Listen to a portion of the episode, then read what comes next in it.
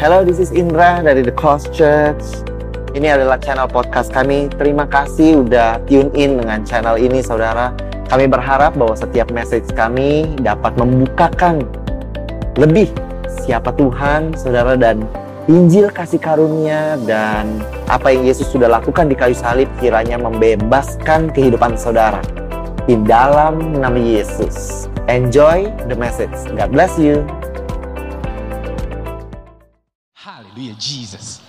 Welcome home. Selamat datang di Tamrin. Selama tiga minggu terakhir saya ngomongnya selamat datang di Pik. Di Pik. Selamat datang di Tamrin guys. Uh, there is not a place like home. Mau gimana pun this is our home. Bukan berarti itu bukan rumah gitu, but you know, kadang kita kalau tinggal sama orang tua sekian lama, rumah orang tua ada that special aroma gitu ya. Kalau masuk you just know gitu, yang kayak this is home. You just know it gitu. So hari ini saya ingin membagikan sebuah firman yang berjudul You Are the Reason. You are the reason. I climb every mountain. Udah kayak himne gereja belum? Hah? Udah kayak lagu Reckless Stuff terus. Swim every ocean. Just to be with you. To fix what you bro. Aduh ampun. Ayo denger lagu itu setiap kali keinget ya kayak kebayang dan seorang abah. I climb every mountain. Hah, yang ciptain Kristen kayaknya tuh. Aduh. yeah, I think I think you know God Jesus love us too much sampai dia melakukan begitu banyak hal. Jesus love us too much sampai dia mungkin sering kali disalahartikan. Jesus love us too much sampai seakan-akan dia tidak lagi memperdulikan nama baik dia because he loves us too much. Hari ini saya ingin mulai dengan sebuah statement bahwa proximity brings clarity while distance brings distortion. Kenapa saya pakai ini? Cuma mau pamer aja, bahasa Inggris saya bagus kan ya?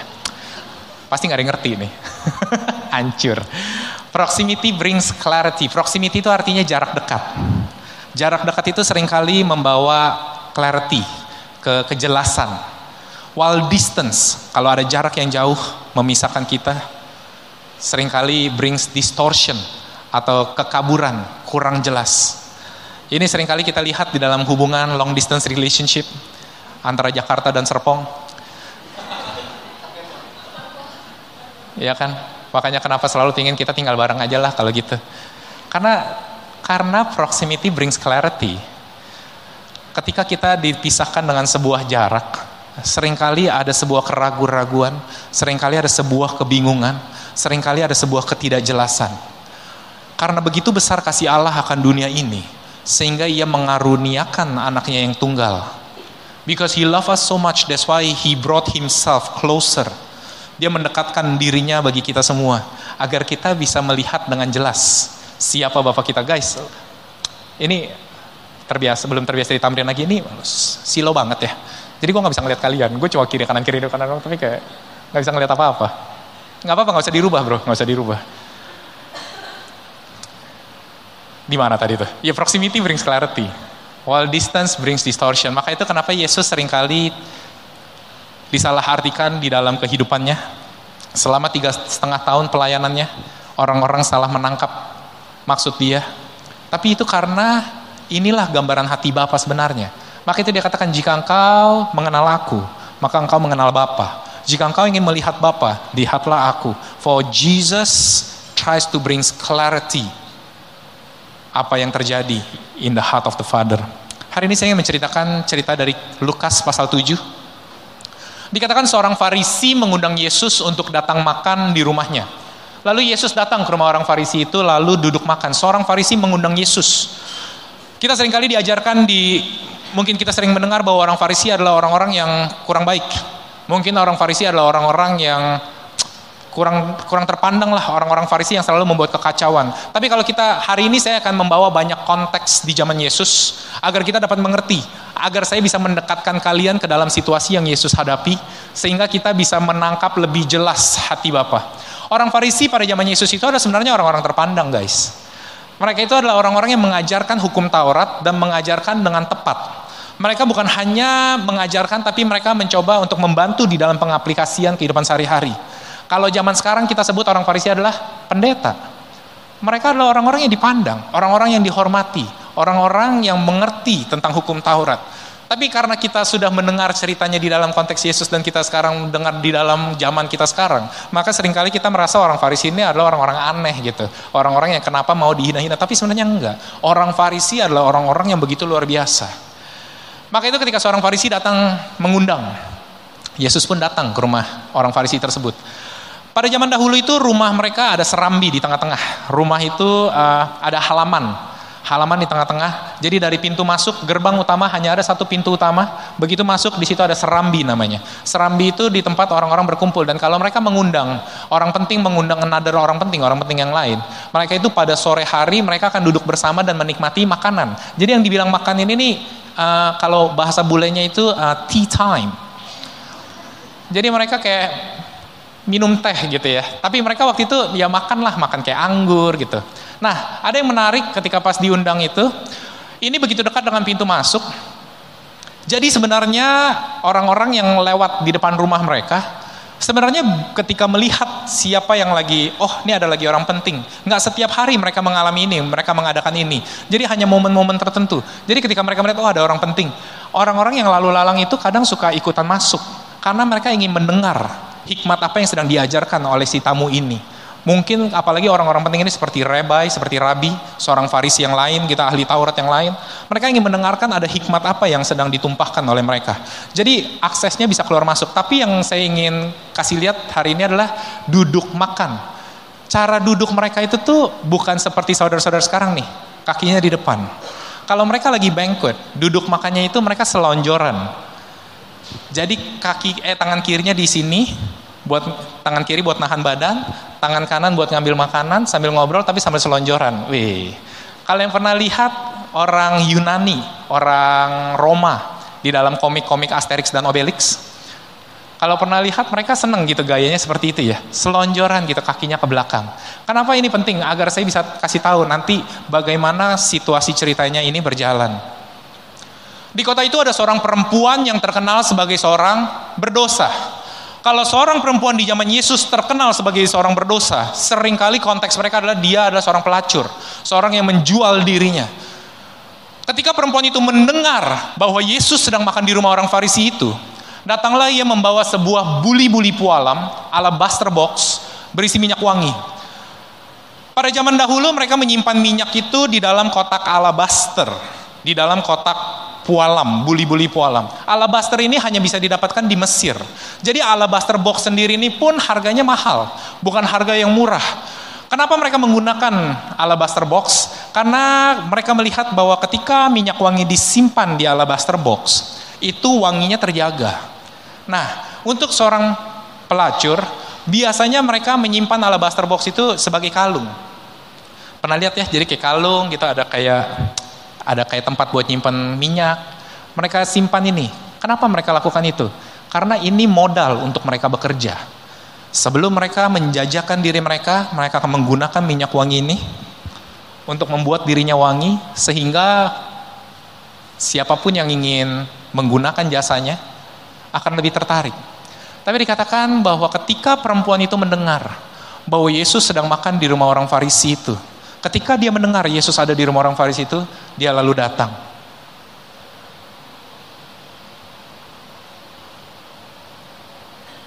Guys, ngeheng guys.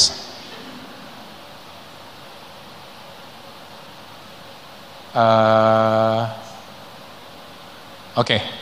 Lalu dikatakan sambil menangis, ia pergi berdiri di belakang Yesus dekat kakinya. Kalau tadi kita udah mengerti bagaimana biasanya mereka duduk, jadi kita sekarang ngerti kalau dibilang berdiri dekat kakinya tuh enggak. Kalau misalnya kayak gini kan kita suka bingung ya.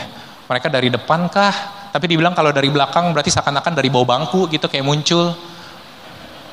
Mereka mau ih, ngeri ya kayak sadako. Kayak dari belakang kaki tiba-tiba dari belakang bangku muncul ini.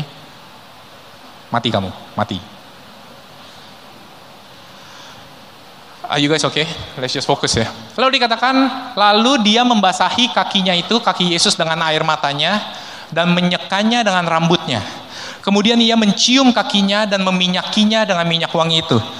Saya ingin saudara ingat tiga hal ini, bahwa dia kemudian lalu membasahi kaki Yesus dengan air matanya, dan dia menyekanya dengan rambutnya, lalu dia mencium kaki Yesus dan meminyaki dengan minyak wangi itu. Ketika orang Farisi yang mengundang Yesus melihat hal itu, ia berkata dalam hatinya, dia tanya dalam hatinya, jika dia nabi, jika Yesus adalah seorang nabi, pasti dia tahu karena mereka selalu beranggapan bahwa seorang nabi adalah orang yang bisa mengerti, orang yang men mengetahui hal-hal yang tersembunyi. Bahwa seorang nabi adalah seorang yang seperti seorang cenayang kalau kita bilang. Kok bisa tahu ya dia? Jika dia seorang nabi, harusnya dia tahu siapakah dan orang apakah perempuan yang menjamahnya ini. Tentu ia tahu bahwa perempuan itu adalah seorang berdosa. Sekali lagi saya harus bawa kembali konteks kita ini ke dalam hukum Taurat. Karena di hukum Taurat, untuk seorang yang berdosa, itu tidak boleh sama sekali menjamah orang yang dipandang kudus. Kenapa? Karena they are called as unclean. So when the unclean touch the clean, the clean becomes unclean. Jadi orang yang bersih ini atau orang yang kudus ini harus melakukan ritual seremonis untuk mentahirkan diri mereka. Maka itu kita bisa baca di imamat gitu dikatakan jika engkau baru saja menyentuh bangkai, you become unclean. Engkau tidak boleh menyentuh orang yang tidak pernah, yang bersih. Karena engkau akan menularkan. Begitu engkau menularkan, setiap persembahan yang dibawa kepada Tuhan, itu ditolak oleh Tuhan. Karena engkau adalah orang kotor. Engkau tidak layak untuk membawakan persembahan. Dan jika mereka tidak dapat membawakan persembahan, maka Tuhan tidak akan menurunkan berkat ke dalam kehidupan mereka. Jadi it was very significant. Makanya orang Farisi ini bilang, ini orang kalau nabi, kalau beneran dia tahu, pasti dia nggak akan izinkan wanita ini untuk menjamah. Karena she is from the unclean.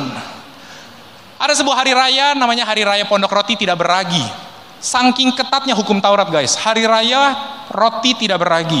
Hari raya roti tidak beragi itu seperti namanya mereka harus menyiapkan makanan roti yang tidak ada raginya. Tapi kalau ditemukan di dalam roti itu ada ragi atau di dalam rumah mereka ada sejumput ragi, maka itu sudah cukup untuk membuat mereka tidak tahir. Untuk mereka menguduskan dan menyucikan diri mereka, mereka harus mengundang imam besar, mereka harus menyucikan rumah mereka, menguduskan rumah mereka. Karena sebegitunya for the unclean to touch the clean, itu nggak boleh. Pernah baca cerita seorang kusta. Orang kusta adalah dipandang sebagai orang yang unclean, tidak bersih, bahwa dia adalah najis. Karena orang kusta tidak boleh menyentuh yang clean, maka itu kenapa orang kusta selalu ditemukan bersembunyi. Kenapa? Begitu mereka keluar dan menyentuh orang yang clean dan mereka tidak membantu, tidak men, tidak memperingatkan orang-orang yang clean, orang kusta ini akan ditimpuk batu karena dia seakan-akan membawa najis ke dalam tengah-tengah kerumunan tersebut. Maka itu orang kusta pada zaman dahulu, guys. Mereka akan jalan dan bilang begini, setiap kali mereka jalan dan mereka harus melewati kerumunan tersebut, mereka harus bilang najis, najis, najis, najis najis. Kenapa? Biar semua orang bisa menghindar.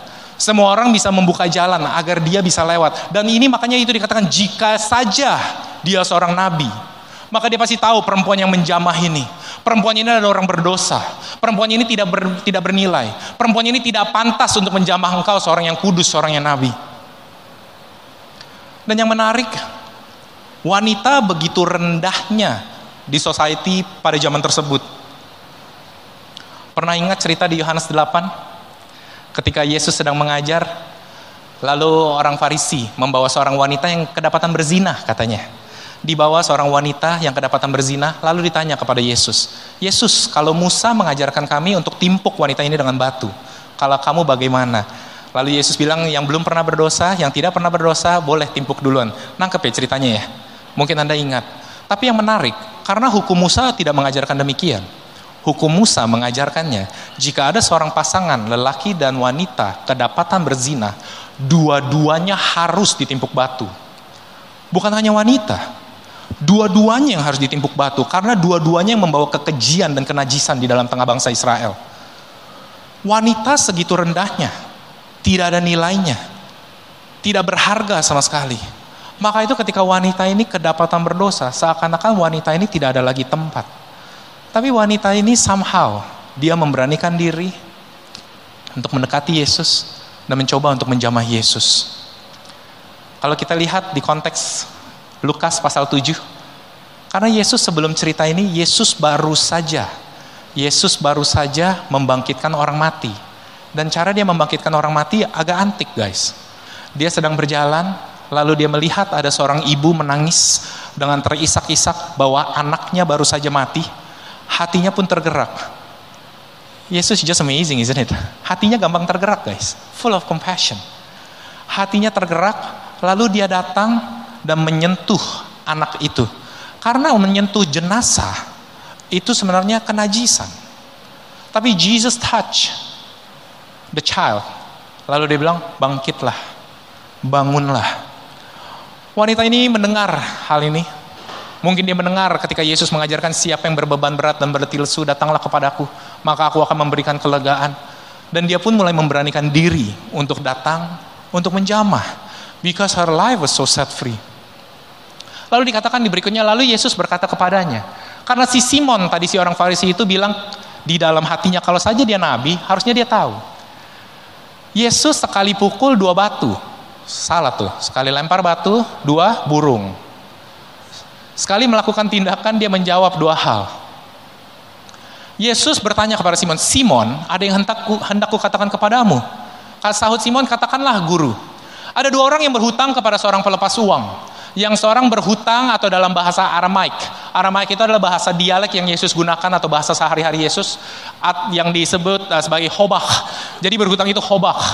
Atau ofelo, ofelo itu adalah bahasa Yunani yang digunakan oleh Lukas untuk menulis ini. Jadi dikatakan bahwa ada seorang yang berhutang, hobak, 500 dinar, yang lain 50. Dinar itu adalah upah yang diberikan kepada seorang pekerja untuk sehari mereka bekerja. Jadi jika mereka bekerja seharian, mereka akan mendapatkan satu dinar. Kita sudah mengerti konteksnya waktu itu Pastor Indra pernah ceritakan bahwa pekerja pada zaman itu mereka kerja hari demi hari, bukan kontrak sebulan. Mereka maka itu mereka dapatkan hari ini belum tentu mereka akan mendapatkan pekerjaan lagi besok. Maka itu mereka hidup hari demi hari. Jadi upah yang didapatkan ini upah per hari. Dikatakan ada yang berhutang 500 dinar atau kita hitung kurang lebih 500 hari. 500 hari atau kurang lebih 20 bulan. Jadi ada seorang yang berhutang 20 bulan dan ada yang berhutang 50 dinar atau 2 bulan. Karena mereka tidak sanggup membayar, maka si pelepas uang itu menghapuskan hutang kedua orang tersebut. Dua-duanya nggak sanggup bayar. Yang satu hutang 20 bulan, yang satu hutang 20 yang satu hutang 2 bulan. Wih, kita senang ya kalau kartu kredit kita tiba-tiba langsung guys, kalian tidak perlu bayar lagi. Wih, dalam nama Yesus. Happy banget. Tapi yang menarik, Yesus lanjutkan ceritanya, siapakah di antara mereka yang akan terlebih mengasihi dia. Saya agak nyangkut di sini. Karena kalau orang hutangnya dihapuskan, itu tidak perlu sampai mengasihi. Karena orang kalau namanya hutang dihapuskan, paling mentok mereka bersuka cita, bergembira, merayakan. Tapi ini mengasihi, Yesus bawa konteksnya. Kalau jika utangnya yang siapa yang paling besar, siapa yang dihapuskan, lalu akan lebih mengasihi. Lalu si Simon berkata, aku kira dia yang paling banyak dihapuskan hutangnya. Kata Yesus kepadanya, betul pendapatmu itu. Maka itu saya katakan Yesus ini seakan membuktikan bahwa dia benar nabi. Karena dia tahu apa yang dipikirkan oleh si Simon. Bahwa orang berdosa ini tidak pantas menjamah. Kalau dia nabi pasti dia tahu. Yesus, just being him, just amazing ya. Dia bukan marahin Simon. Eh, kamu mikir apa di hati kamu? Mikir apa kamu macam-macam? Dia nggak seperti itu guys. Dia bilang, Simon, saya ada sebuah cerita. Kalau ada dua orang berhutang, satu lebih besar, apa yang bakal terjadi? How amazing our God is. He is a God of love. He is a God that full of compassion. Bukan Allah yang datang mau semuanya mau dihakimi, dihukum, dimarah-marahi. Tapi dia bilang siapa yang terlebih mengasihi. Ketika saya mengerti bahwa ini adalah khobah, lalu saya perhatikan di Lukas 11. Lukas 11 itu menceritakan tentang doa Bapa kami Bapak kami yang di surga, terpujilah namamu, datanglah kerajaanmu, jadilah kehendakmu di bumi seperti di surga. Ampunilah kesalahan kami, dan ampunilah kami akan dosa kami, sebab kami pun mengampuni setiap orang yang bersalah. Ternyata kata hobak atau velo sering kali digunakan untuk dosa, berhutang. Kita ini sedang berhutang dengan Bapak kita. Orang berdosa itu bukan berhutang kepada sesama manusia, orang berdosa itu berhutang kepada Bapa. Allah. Kita sedang berhutang kepada Allah. Maka itu ketika dibilang kalau misalnya dua orang ini diampuni, siapa yang lebih mengasihi? Ya jelas, yang dosanya lebih banyak. pasti akan lebih mengasihi.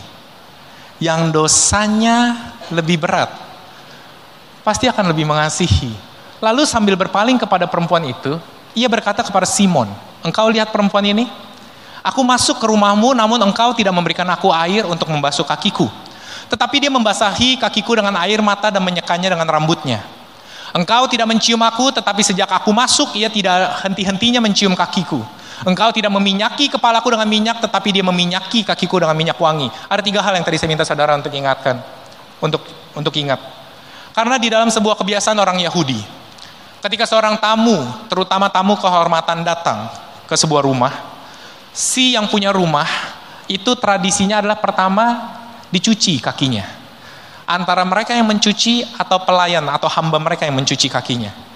Karena di bangsa Israel perjalanan begitu jauh, begitu kotor. Mereka ke zaman dahulu memakai kasut. Kasut itu tuh seperti sepatu yang ada tali-talinya. Jadi seperti sendal gunung, bukan seperti sendal kita yang sekarang semuanya ketutup gitu. Jadi mereka pasti kakinya kotor. Jadi hal pertama yang dilakukan adalah mencuci kakinya.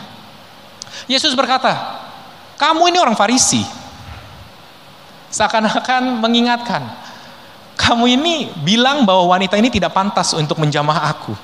Bahwa wanita ini berdosa. Tapi hai kamu orang benar. Kamu tidak melakukan lebih baik loh daripada wanita ini. Karena wanita ini sejak aku datang, dia terus membasahi kakiku dengan air mata, bukan dengan air biasa. Karena air biasa yang digunakan oleh orang Yahudi pada zaman tersebut, bukan seperti kita, pam, palija, liones, wih. Bukan guys air yang mereka dapatkan itu adalah dari air hujan yang mereka tampung. Jadi airnya air biasa, tapi dibilang wanita ini membasahi kakiku dengan air mata. Lalu hal kedua yang dilakukan setelah mencuci kaki, mereka akan seperti cipika-cipiki ya, cium. Sebagai tanda salam damai, shalom. Saya mau embrace culture ini, tapi mungkin bukan cowok ke cowok, kita coba kembangkan ke lawan jenis, kita bangkitkan, nggak ada ya, bercanda ya. Itu rusuh nanti kita. Tapi setiap kali seorang tamu datang, maka mereka menyambut dengan memberikan ciuman damai. Shalom, ciuman damai. Lalu dikatakan, kamu pas aku datang, kamu bahkan tidak mencium aku. Wanita ini, dia tidak berhenti-hentinya mencium aku. Mencium bukan di pipi, tapi di kaki yang dipandang kotor dan hina. Wanita itu begitu mengasihi Yesus, dia cium, cium kakinya, dia bilang tidak henti-hentinya. Lalu kebiasaan yang ketiga adalah ketika mereka datang, dia akan diminyaki kepalanya dengan olive oil. Minyak, apa tuh olive? Zaitun. Minyaki olive oil atau tetesan lain seperti bunga. Agar mereka segar dan wangi. Dia katakan, kamu tidak meminyaki kepalaku. Wanita ini meminyaki kakiku dengan minyak wangi Makanya tadi saya cerita, wanita ini menyimpan di alabaster, minyak wangi ini digunakan untuk pekerjaan dia, tapi wanita ini buang. Seakan-akan aku tidak bekerja, tidak apa-apa. Aku tidak mendapatkan penghasilan hari ini, tidak apa-apa. Yang penting aku basahi kakimu Yesus. Yang penting aku minyaki kakimu Yesus. Sebab itu aku berkata kepadamu, dosanya yang banyak itu telah diampuni Sebab aku bisa melihat bahwa dia banyak berbuat kasih. Tetapi orang yang sedikit diampuni, sedikit juga ia berbuat kasih. Orang Farisi dan wanita yang berdosa, dua orang yang sangat bertolak belakang, dua kubu yang sangat berbeda, yang begitu kudus dan yang satu yang begitu hina. Bisa berada di satu tempat yang sama dengan Yesus. Karena Yesus tidak pernah melakukan hal-hal secara kebetulan. Makanya dia bilang proximity brings clarity, biarkan saya tunjukkan hati Bapa. Biarkan saya perlihatkan hati Bapa. Bagaimana hati Bapa sebenarnya. Because people will say the woman is the undeserved. They are not worthy. They do not deserve the love. They do not deserve the blessing. Sedangkan si orang Farisi adalah orang-orang yang kita kategorikan sebagai orang deserve. Mereka layak, mereka berhak, mereka pantas. Tapi yang saya suka dari Tuhan Yesus, dikatakan Orang yang banyak diampuni pasti banyak berbuat kasih. Orang yang sedikit diampuni, orangnya juga sedikit berbuat kasih. Maksudnya apa sih? To the undeserved, I forgive them. To the deserve, I also forgive them. Bedanya, yang undeserved mengerti dosanya banyak diampuni, tapi the deserve, dia merasa hanya sedikit saja yang diampuni. Maka itu Tuhan bilang ya jangan heran kalau kasihnya hanya sedikit. Cerita tentang wanita berdosa ini dengan orang Farisi seperti sebuah cerminan akan sebuah perumpamaan yang kita sangat familiar yaitu perumpamaan anak bungsu yang terhilang dan anak sulung anak bungsu yang terhilang yang begitu diampuni dosanya dan anak sulung yang berkata kenapa dia diberikan seekor lembu kenapa kita berpesta untuk dia but the father loves both of them Bapa mengasihi dua-duanya, the undeserved and the deserved. Because the key of giving is by receiving. Jika kita ingin memberi banyak, maka kita harus mengerti bahwa kita perlu menerima banyak. Jika kita mengerti seberapa banyak dosa kita yang diampuni, jangan kaget kalau kita tiba-tiba jadi gracious towards other people. Karena seakan-akan saya aja Tuhan tidak pernah hukum. Tuhan aja sabar menunggu saya, kenapa saya nggak sabar menunggu saudara? Tuhan aja membela saya, Tuhan aja sabar dengan saya, kenapa saya? Kunci of giving is always by receiving. Wanita tersebut merupakan sebuah gambaran dari grace, kasih karunia. Hukum Taurat merupakan gambaran sebuah law. Orang Farisi gambaran sebuah hukum Taurat, law. Grace always talks about receiving love abundantly. The more you receive, the more you will give. If you want to give more, then you need to learn to receive more. You need to learn bahwa we come from the undeserved. It's always unmerited favor. Ketika kita semakin banyak menerima, maka kita akan semakin banyak memberi. Kayaknya boleh tepuk tangan dulu di situ. Ya kan? Sambil mikir mau ngomong apa. Lalu ia berkata kepada perempuan itu, dosamu telah diampuni. Sekali lagi saya jelaskan konteksnya. Ini bukan cuma Yesus, orang Farisi yang bernama Simon, dan wanita berdosa ini, bukan. Ini adalah sebuah diserambi yang orang-orang luar bisa masuk. Jadi Yesus sedang berada di kerumunan banyak orang. Jadi mereka semua sedang menyaksikan pengajaran Yesus live. Lalu Yesus berkata, dosamu telah diampuni. Dan mereka yang duduk makan bersama dia berpikir dalam hati mereka, siapa dia ini? Sehingga ia dapat mengampuni dosa. Karena mereka berpikir yang hanya mampu mengampuni dosa itu pertama Tuhan, dan yang kedua harus ada tata caranya, harus ada korban persembahan dan korban bakaran yang mereka lakukan. Tapi kenapa ini oh Yesus tiba-tiba berkata kepada wanita ini, dosamu diampuni. Tetapi Yesus berkata lagi kepada perempuan itu, imanmu telah menyelamatkan sozo engkau. Maka itu pergilah dengan selamat shalom. Imanmu telah menyelamatkan sozo. Pastor Indra pernah membagikan tentang arti kata sozo atau soteria waktu ketika the cost anniversary. Dia menjelaskan bahwa menyelamatkan sozo itu bukan hanya berbicara tentang selamat, aman, terbebas dari bahaya. Tapi sozo itu berbicara tentang prosperity. Bahwa imanmu telah sozo, bahwa engkau telah menjadi prosperous. Bahwa sozo berbicara tentang kesembuhan. Bahwa imanmu telah menyembuhkan engkau.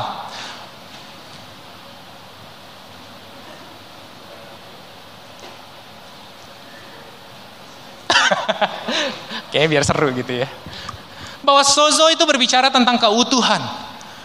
Wanita ini mungkin mendengar bagaimana Yesus berkata bahwa you are saved by faith. Bahwa imanmu yang menyelamatkan dia melihat bagaimana Yesus berkata hal yang berbeda. Maksudnya dia melakukan hal-hal yang berbeda.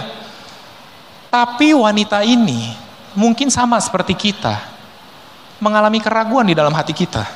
Apa benar iman kita menyelamatkan kita? Apa benar semudah itu? Apa benar saya tidak perlu berubah? Saya tidak perlu melakukan apa pun. Karena untuk seorang wanita yang berdosa, yang dikenal sebagai seorang pendosa, sudah kemungkinan besar dia bukannya tidak ingin berubah, tapi dia mungkin terjebak. Dia tidak bisa berubah. Maka itu Yesus dengan sengaja menempatkan dirinya di tengah semua ini, lalu dia reaffirm what she believe. Bahwa imanmu sungguh telah menyelamatkan engkau. Your faith has sozo you. So that's why you go with shalom. Pergilah dengan keutuhan, wholeness. How good is our God?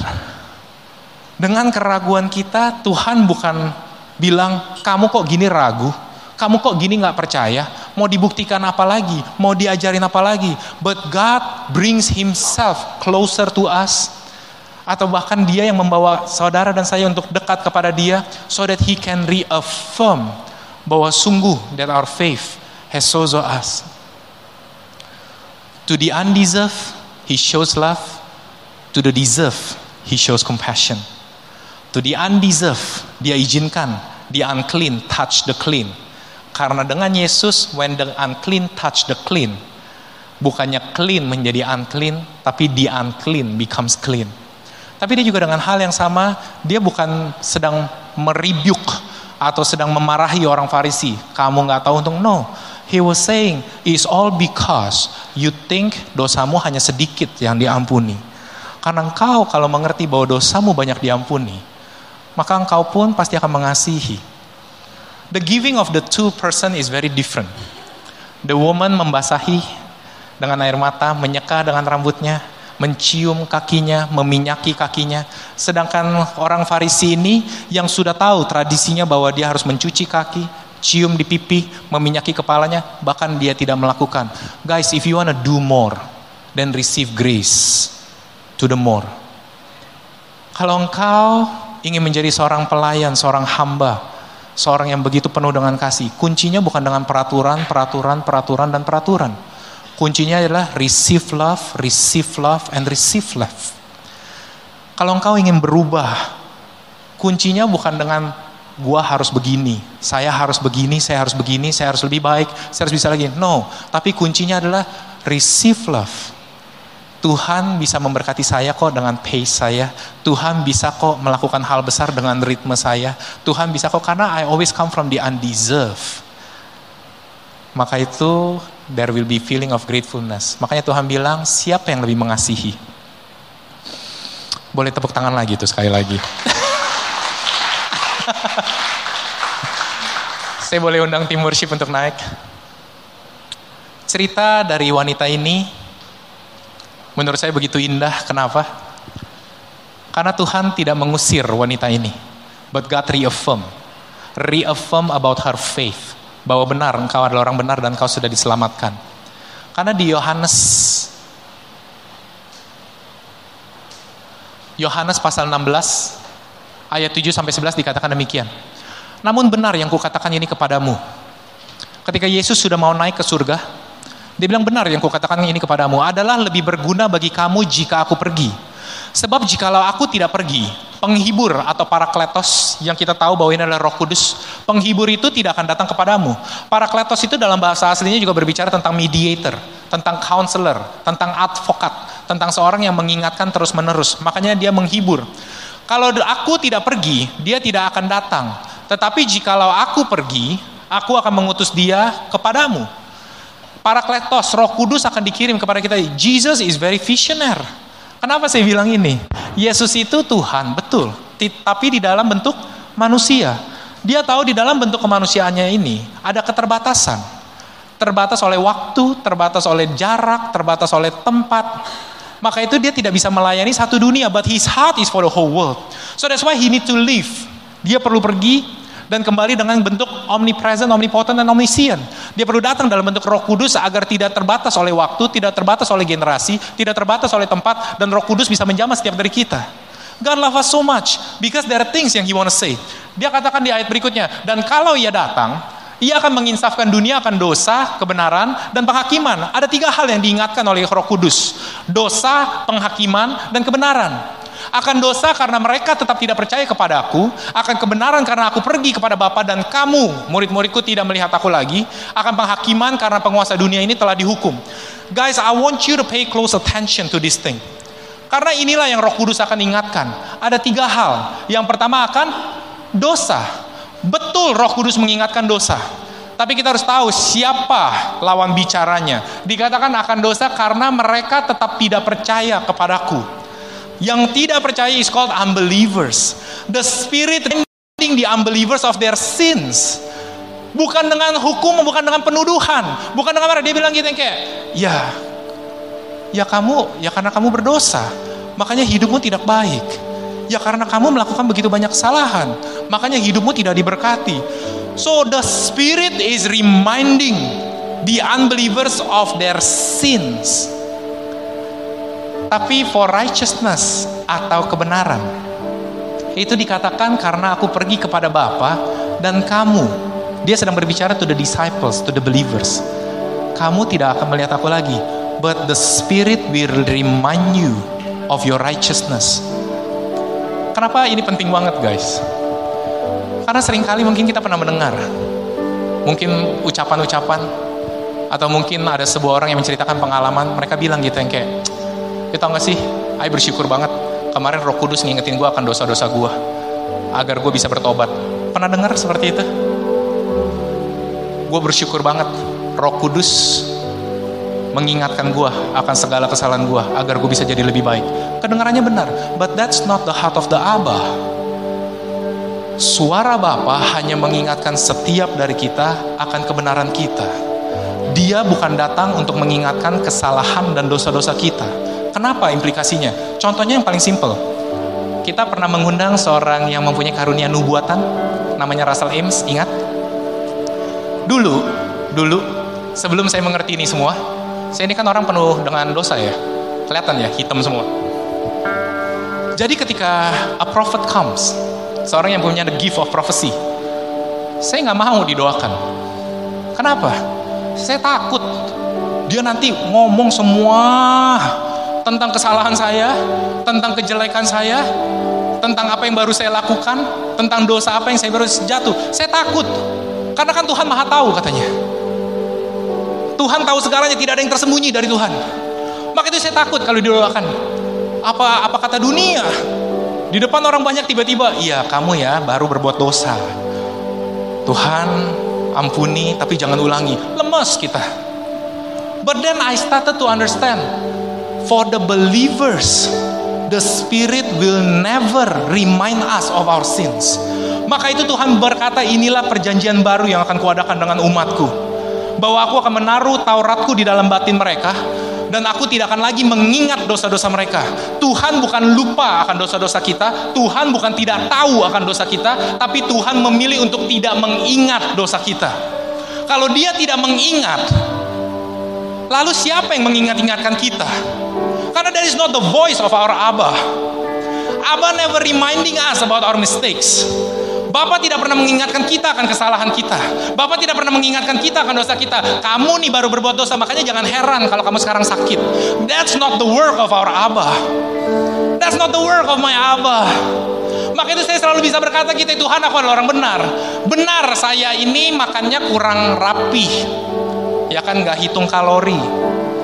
Makanya seakan-akan saya pantas orang dunia katakan kamu pantas terima sakit jantung. Wih Tuhan Yesus.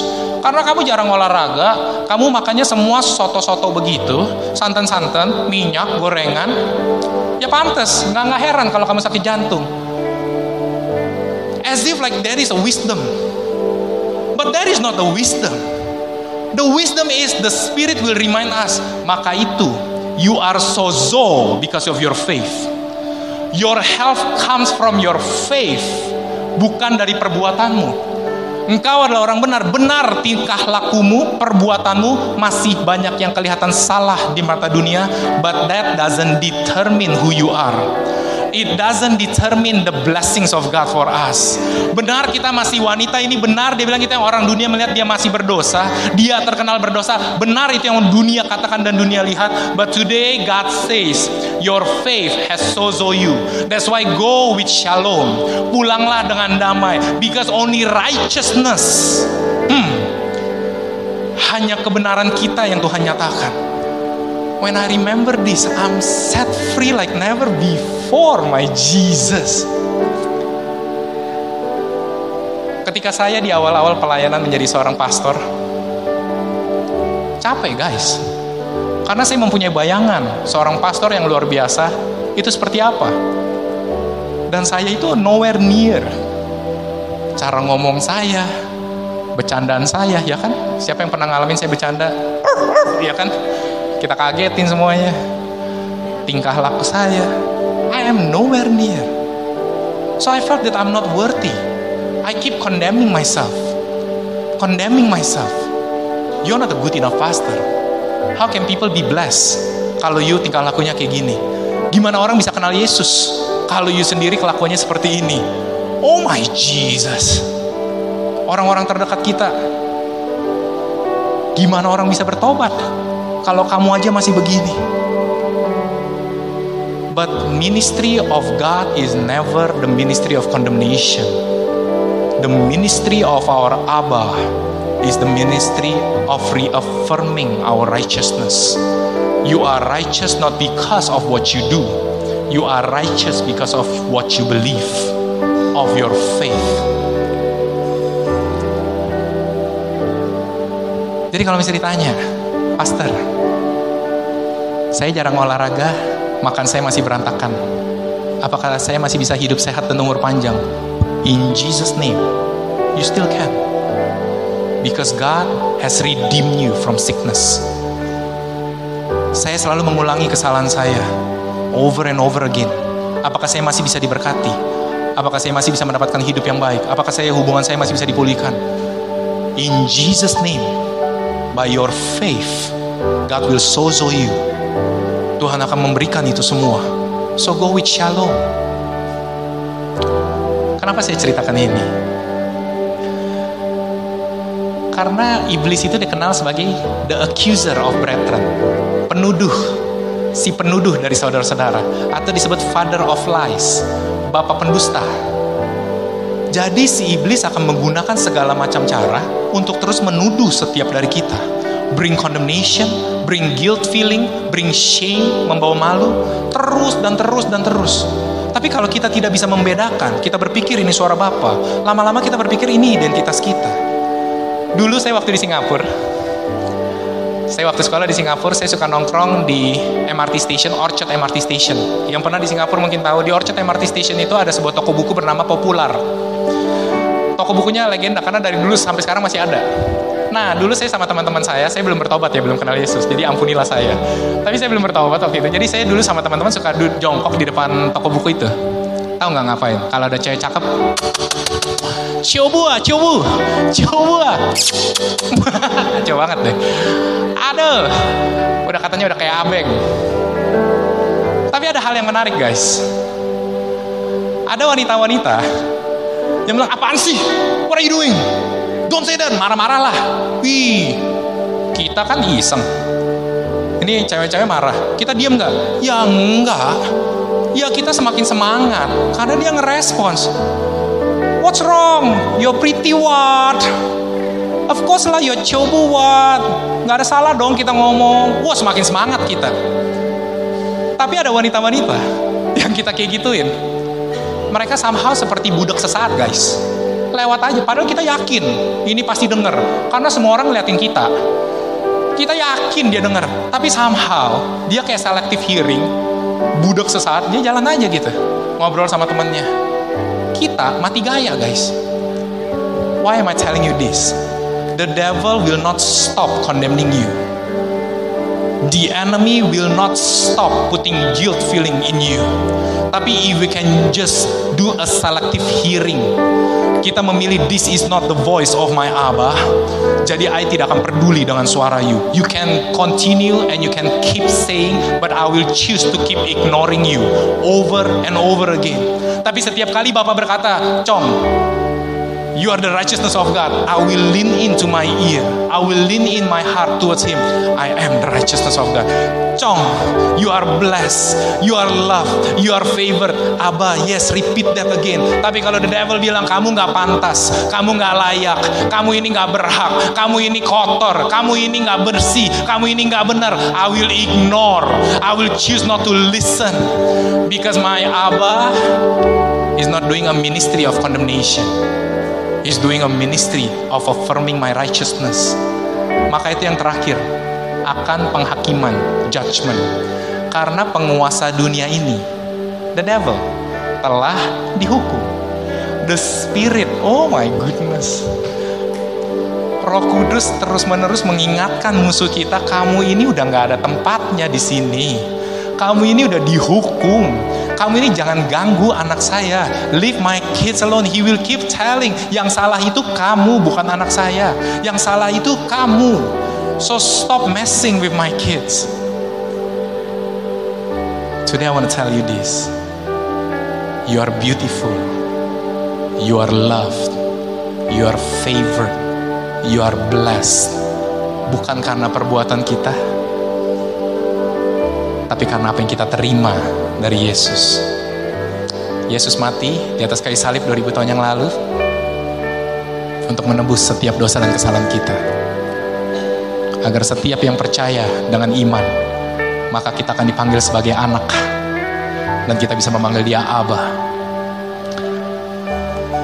Sebentar lagi kita akan nyanyi lagu Alabaster Heart, Alabaster Pualam. I think this is just a cry of my heart. The more I'm forgiven, the more I wanna give. The more I receive, the more I wanna give. Malam semalam, saya tiba-tiba demam. Wih, demamnya seru. Anget lah panas. Terus radang tenggorokan gitu, kayak sakit banget. Saya baru ngobrol sama Aldi, sama Mages. Mereka nginep di rumah semalam. Saya baru bilang gitu, yang kayak kadang kita ya Tuhan bakal cover lah, bakal multiply. Pokoknya ngolong deadline gitu, tiba-tiba malam demam gitu kan seperti biasa ya. Mungkin dulu kita diajarkan, mungkin ah nggak tahu lah. Tapi The Voice kan langsung nggak berhenti ya. Kamu sih nggak makan yang bener. Tahu besok mau pelayanan. Kayak gini gimana? Kamu sih bukannya jaga kesehatan. Kalau kayak gini, masa bisa last minute nanti tiba-tiba cancel? Terus siapa yang khotbah? Kamu sih, uy, kayaknya banyak, terus banyak, uy. Always me, me, me, me, and me. Salah mulu gitu. Tapi thank God. I ambil roti perjamuan kudus. I ambil anggur perjamuan kudus. I bilang God is never about me from the beginning. Tidak pernah apa yang saya lakukan sempurna dari awalnya. It's always about my weakness and my undeservedness. But yet your faithfulness yang stand alone and stand strong in my life. It was never about my faithfulness. It was always about your faithfulness. Hari ini set free. Aku berdoa ada kebebasan di tempat ini. Aku berdoa ada setiap belenggu, setiap tuduhan, setiap penghakiman, setiap perasaan bersalah yang bahkan mungkin sudah menghantui kita sekian lama. Ya nggak sih? Pernah nggak sih dihantui yang kesalahan-kesalahan yang kita lakukan waktu SMP, waktu kecil, waktu SMA, terus menghantui kita. Today I wanna reaffirm you, that is not the ministry of our Abba. Karena Abba akan selalu bilang, you are loved, you are beautiful, you are perfect, you are worthy. In Jesus' mighty name.